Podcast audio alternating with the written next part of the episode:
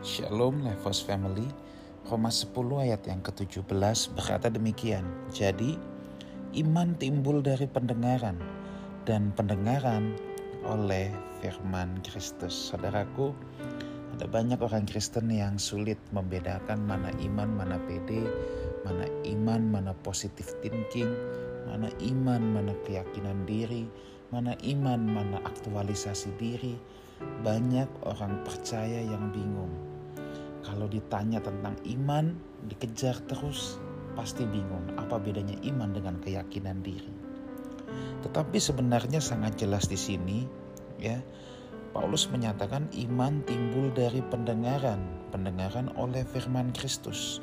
Berarti apa saudara? Bahan baku iman adalah pendengaran akan firman Kristus. Ada banyak orang ketika bertemu sebuah kesulitan, dia meyakini hal yang baik akan terjadi kepada dirinya, dan keyakinan itu disebut sebagai iman. Itulah yang diajarkan oleh para penganut aliran positif thinking, yang penting berpikir positif, yang penting yakin. Tetapi dasar keyakinannya apa? Itu persoalannya. Kalau iman, dasar keyakinannya adalah firman Allah firman Kristus.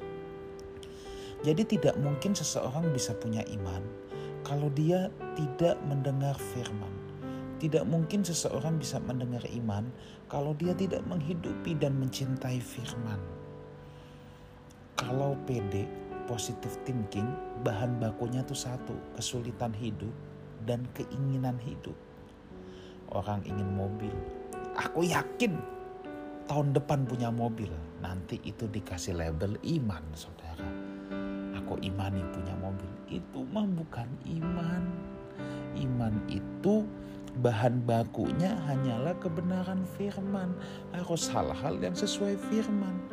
Bukan karena saudara mengingini sesuatu lalu saudara yakini dan saudara bilang itu iman. Itu bukan iman, itu fantasi, itu hayalan. Atau karena ada kesulitan hidup misalnya. Belum bayar kontrakan atau lain sebagainya. Lalu saudara berkata aku imani nanti ada. Itu bukan iman saudara. Itu positive thinking. Tetapi kalau saudara mendengarkan firman saudara bertumbuh dalam Tuhan saudara mencintai firman saudara melakukan firman lalu saudara juga berkata gini ketika dalam misalnya case tadi mau bayar kontrakan. Saudara hidup dalam firman nih, saudara baca firman dan saudara berkata, Aku percaya segala perkara dapat kutanggung di dalam dia yang memberikan kekuatan kepada aku. Yes, itu iman. Jadi yang membedakan iman atau bukan iman adalah satu, apakah saudara mencintai firman atau tidak? Saudara belajar firman nggak? Dua, itu sesuai firman Tuhan gak? Kalau nggak sesuai firman Tuhan, saudara nggak mencintai firman, saya pastikan saudara itu bukan iman. Itu fantasi belaka, itu hayalan belaka saudaraku.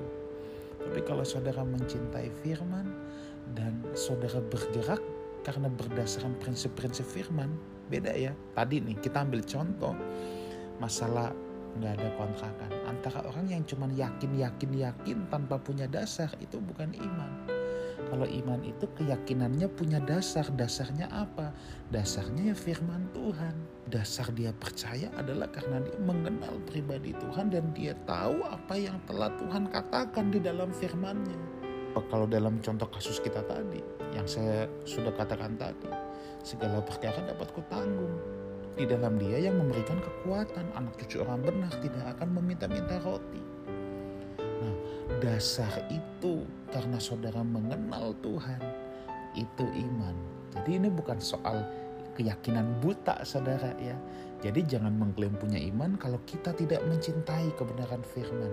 Cintai dulu kebenaran firman, hidupi dulu firman, baru di situ pelan-pelan benih firman akan melahirkan iman dalam hidup kita. Kiranya Tuhan menyertai kita semua. Haleluya.